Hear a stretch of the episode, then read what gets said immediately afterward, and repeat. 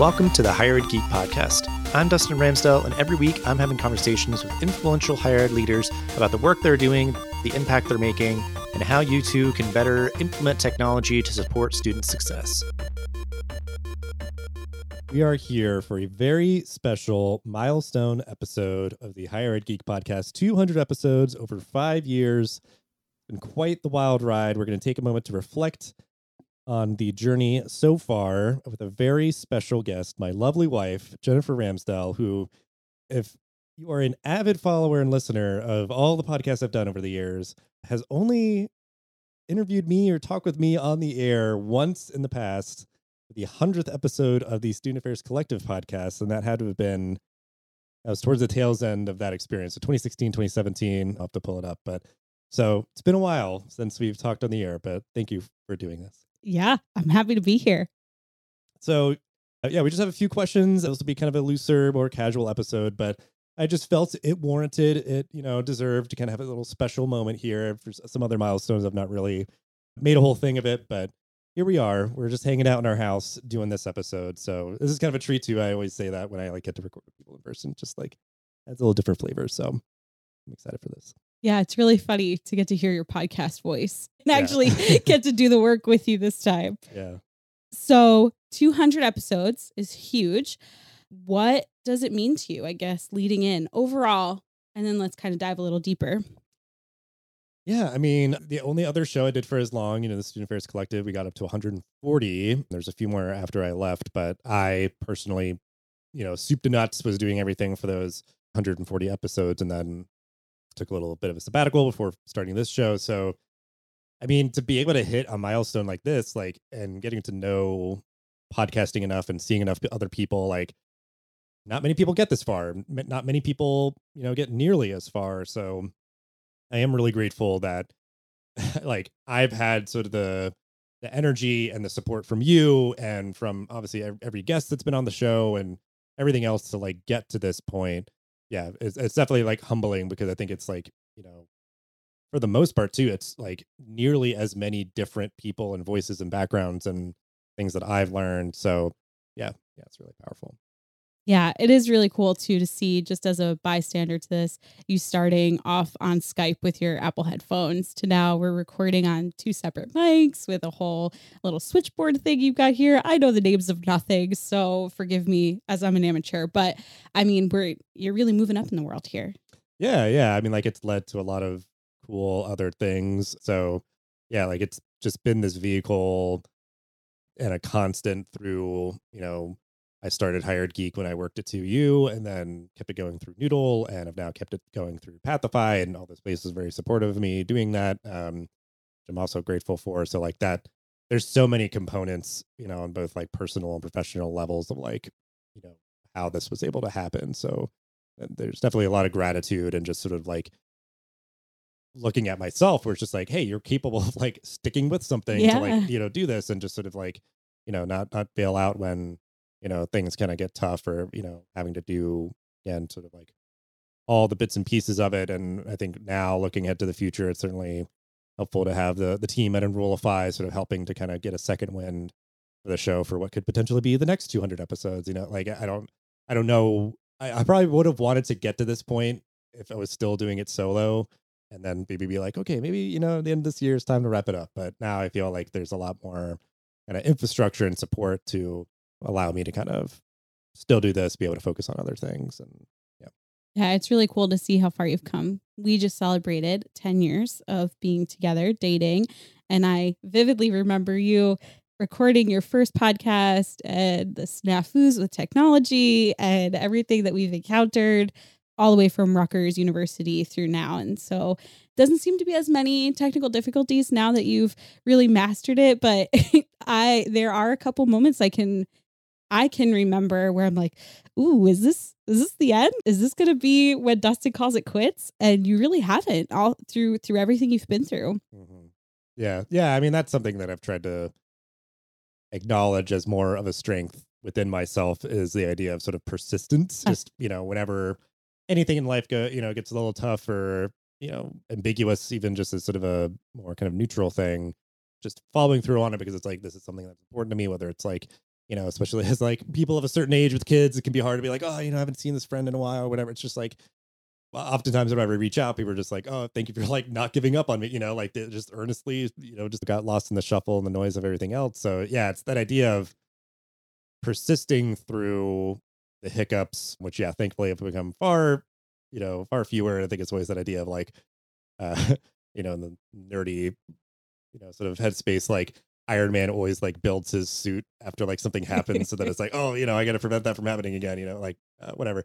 So, you know, as stuff happens, it's finding new tools and platforms and approaches to try to solve for all the variables, but then through those difficulties, mm. you get the persistence, and then like I know I've always like shared with you like any number of little milestones where it's just like, oh, this is like, you know, the first time this happened, or like number of downloads, or I got like a guest that I felt like was really special to me, and those sort of things. It's like you kind of have to have like, yeah, the ability to like push through the headwinds and then try to really like let the the tailwinds sort of carry you forward. Uh, and yeah, because I mean, like podcasting, there's that initial sort of steep learning curve to at least just like launch it, and then it really is a pretty constant like energy that you have to keep with it to keep it constant and something that people can expect. So on the 200th episode, are there any I would say smaller or maybe milestones you haven't noted to the public before that you want to give a shout out to now, things that you really want to recognize or reflect back on? And yeah, I mean, just not assuming that everyone keeps up with every single thing that I ever like put out or post and all that. Like 2022 was like a huge year. So that one, like, there's some list mentions and different things that I was able to be a part of where from 2021 to 2022 I pretty much like doubled the amount of downloads the show had just in one year. So that was like really an important milestone for me as I was like hitting five years. And at that time, I was in early discussions about joining the Enrollify network. And I think it was just re- reassuring to see sometimes the very like quantitative sort of objective metrics and kind of feedback and reinforcement and stuff. So I think I, I would try to capture that again here is just like that growth over time. It's been completely kind of just grassroots and sort of accomplishing that. I mean, with like the Enrollify network joining that, they're helping editing all the shows now. So I'm sure people have noticed that it's just a little bit different now. And, you know, we're still kind of making adjustments over this past several months, but, you know, they're helping to, you know, court sponsors, which helps just like bring more support and resources to the show and um, things like that. So those are important milestones. And I mean, just to make it very explicitly clear, like I honestly like got my job at Pathify because of doing the podcast. I've gotten the ability to go to the different events that people may have been seeing me at, like uh, you know, South by Southwest. I, you know, do podcasts there on their podcast stage, the Times Higher Ed summits. They just cold reached out to me to be a part of that. And other things like that are coming from just like me being very like findable online. I've put myself out there. It's something that people can kind of easily you know, kind of skim through or listen to some episodes, sort of know who I am, how I speak about things, and all that. So, like that in and of itself, that's all kind of been happening. I think as just more conferences are kind of coming together in person and everything. Anyway, but like I feel like I sort of reached this sort of invisible threshold and milestone where it's just like people are coming to me to be on the show to moderate things and all that and it's obviously due again just to the support of everybody who's listened to the show and shared it out and been a guest and all that because it's just has built this library of content that you know people just search higher podcasts. It's you know it's up there and it just uh, it shows that this is something that's a, a current and consistent and uh, active uh, you know, stream of content. Well, it happened again. Prospect Paul is excited about attending your institution, but is getting constantly confused by all the information and tasks he needs to complete to enroll, creating friction and even worse, melt. You knew this would happen again, which is why you've been flagging the need for a come to Jesus meeting with leadership from marketing, admissions, and IT to audit the digital experience for prospective students. Here's the problem you're not going to convince Mark from marketing to let go of his automation software, Adriana from admissions just got set up with her new CRM, and Isabel from IT is still working through ticket requests from last Christmas. What if you could come to the table with a solution that didn't require anyone to let go of their software while at the same time ensuring a frictionless experience for prospects and current students alike? Well, my friend, guess what? Today's your lucky day. Meet Pathify, an innovative higher ed engagement hub that puts students at the center of their college journey. Pathify sits at the center of your school's digital ecosystem, being the single user experience interface tying together all systems, content, and communications. Their engagement hub elevates the information that matters most and pushes systems like the SIS behind the scenes where they belong, making it simpler for students to discover and engage with the opportunities your institution provides at every step of their higher ed journey, from prospect to alumni. What's even better, Pathify has a mobile experience that provides 100% parity with the responsive web app, so your campus app is always in sync. Pathify is a platform that every stakeholder on campus, from marketing to admissions to student affairs to IT, etc., can get equally excited about. Learn more about how Pathify is uniting strategic units across campus and bettering the entire student experience by visiting pathify.com and be sure to tell them that Dustin from Higher Ed Geek sent you their way. You are in the zeitgeist, I think. I have sort of learned that as your partner, just with having the same last name as you, even where there's been a couple moments where I've I've walked into rooms. I am also in student affairs, as folks may know, and people have been like, Ramsdell, like higher ed geek, like are you his wife?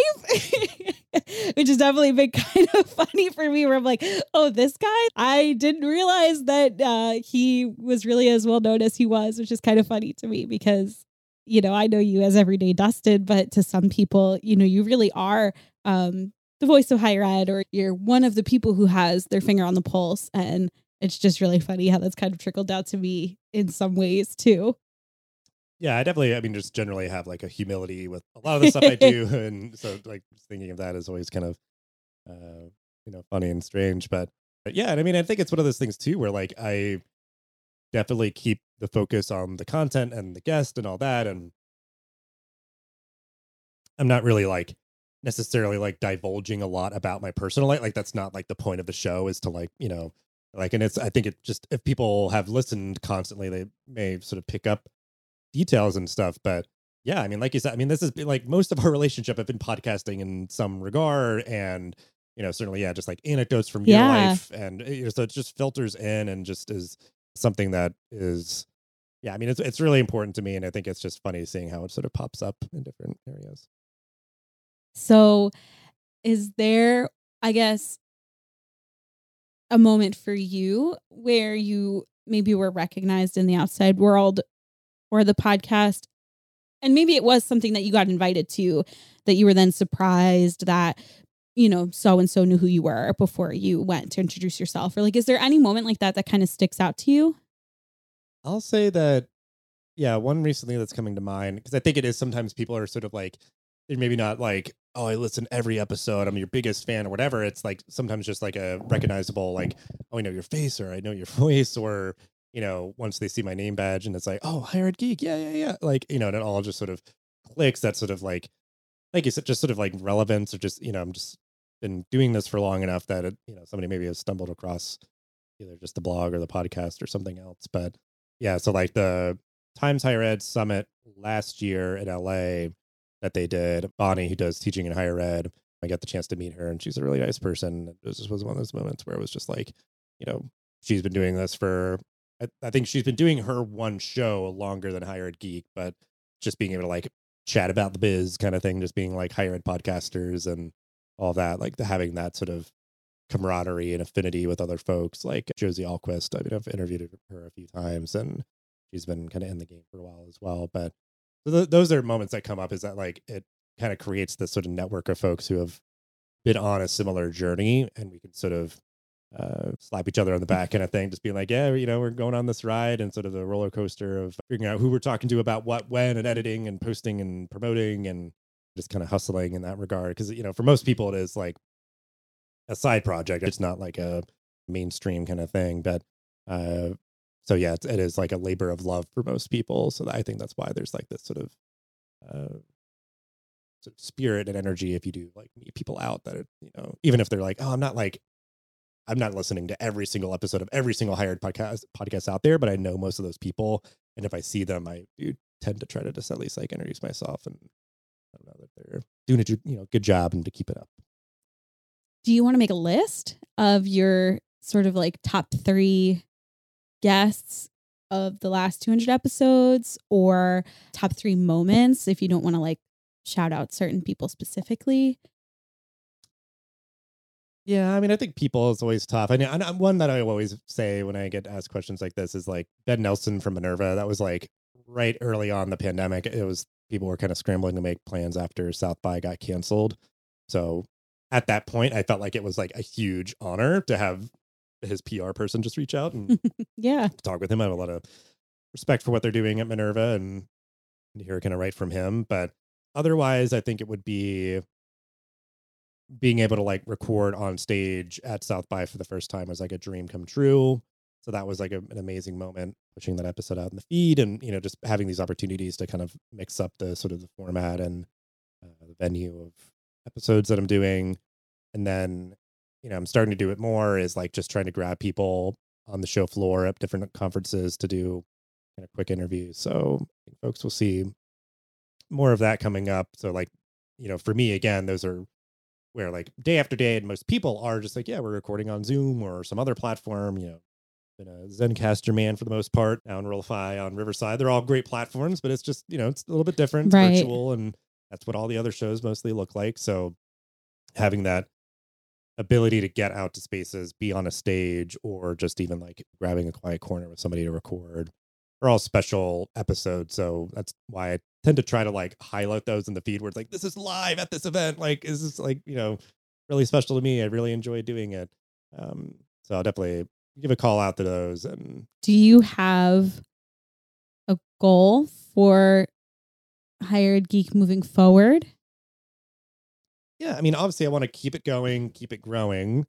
And in terms of that sort of diversification, it really is trying to like get out and do more stuff live would be kind of the dream. Uh, so, and I think, you know, the support of Enrollify and getting like sponsored content series or like those are all things that are in the mix that will sort of change. You know, I've not really ever done like multi-part episodes, you know, where it's like, oh, we're, we're talking about the same talk, topic in multiple episodes. So I want to try to do maybe more of that and then yeah like just having that live in person dynamic will be something i'm like exerting more energy into as i've seen some uh, churning up with that so Yeah. definitely some of the- it's broader goals now you don't often have more than one guest on your show at a time so is that something you might look forward to in the future is maybe picking a topic and then having two or three content experts sort of debate or just come on and chat round table. What are your thoughts on podcasts that have a similar model to that? Would you ever want to try it? Is that something you want to do moving forward? Yeah. Behind the yeah. not to put you on the spot or anything no, i just have a lot of thing I- questions. Yeah the funny thing i thought is behind the scenes thing i have never sought out multiple people to be on and it's it's been few and far between but if somebody like you know i reach out to them they're like oh we'd love to have this other person on too and i'm like yeah that's fine but i've never been like hey could you like bring on multiple people at once? 'Cause it's just like more to juggle but like right. yeah i mean be doing like the podcast panels on stage at south by that is kind of the idea. It's like okay it's three people you know going up and down the line people talking about you know this this one broader topic. So i am fine with that. There is like a dream of mine. I've gotten um you know give it to the hat to the pod save america people like i've watched a lot of that and it's like the same host roundtable talking about you know whatever stuff they've prepared. I've always had the dream of doing a show like that so maybe now is the time or you know if i just sort of like introduce it into the higher ed geek feed but I, I do like that idea of like if you have sort of like folks that you like to just chat with that have good perspectives and you can kind of you know bring in different backgrounds and stuff I, i've always thought that that would be uh, something really fun to do for myself because I, I've seen that there are some other folks that do similar things in the higher ed space. So that would definitely be a dream evolution goal because it would remove the variables to an extent of like having to juggle like scheduling with you know right people in different time zones and you know what what's their setup or whatever. It's like we all know that we're here, we're prepared, we've got good microphones, and that would be really cool to try to figure out it around the right folks together and figure that out. Well, it's tricky too because uh, I know from from my experience listening to podcasts, I really prefer stuff that's far more scripted and story based. And you know, you you do an interview aesthetic where you're having this free flow of conversation. There, you know, the the questions have been pre written to some extent, and there's been some prompts, but other than that, it comes pretty naturally. And then there's some podcasts that are just like chit chatty, totally off the cuff. Doesn't seem like they have any plan or direction. Right. So it's like finding a balance because I think those are different audiences. And who do you want your audience to be, especially as you're thinking about moving forward with the show? Yeah, because yeah, I've always wanted to at least like be semi-structured. I've always thought that like even with like you have like a happy hour networking event, it's like just put like the right little dose of structure, like you know, it's good stuff for people to talk about because they could be like, wow, look at all these people talking together, but they're all just like talking about the weather or something, and it's just kind of small talk. But you know, you put a little bit of structure in, you can create some good, relevant, engaging kind of conversations and stuff. So yeah, like that would be for me. I wouldn't do just a like friends hanging out podcast. I would do one where it feels kind of like a news magazine round where it's just like, you know, this week we're talking about these three headlines or something, you know, it's just like, like I, I do, you know, ingest my fair share of higher ed news so we could like process it. I, I do tend to like put things out into the world and see if like it comes back. So I'd be very happy to keep just doing higher ed geek as it is. Moving forward, are there any sort of final thoughts or things that you feel like, because we've touched on a lot, we've touched on sort of where you've been with the show and the direction you want to move forward in. Are there things that you feel like we've missed? Anything you want to share out? Yeah, I, I set myself up for this because I do final thoughts, call to action, you know, um, with all the guests and everything.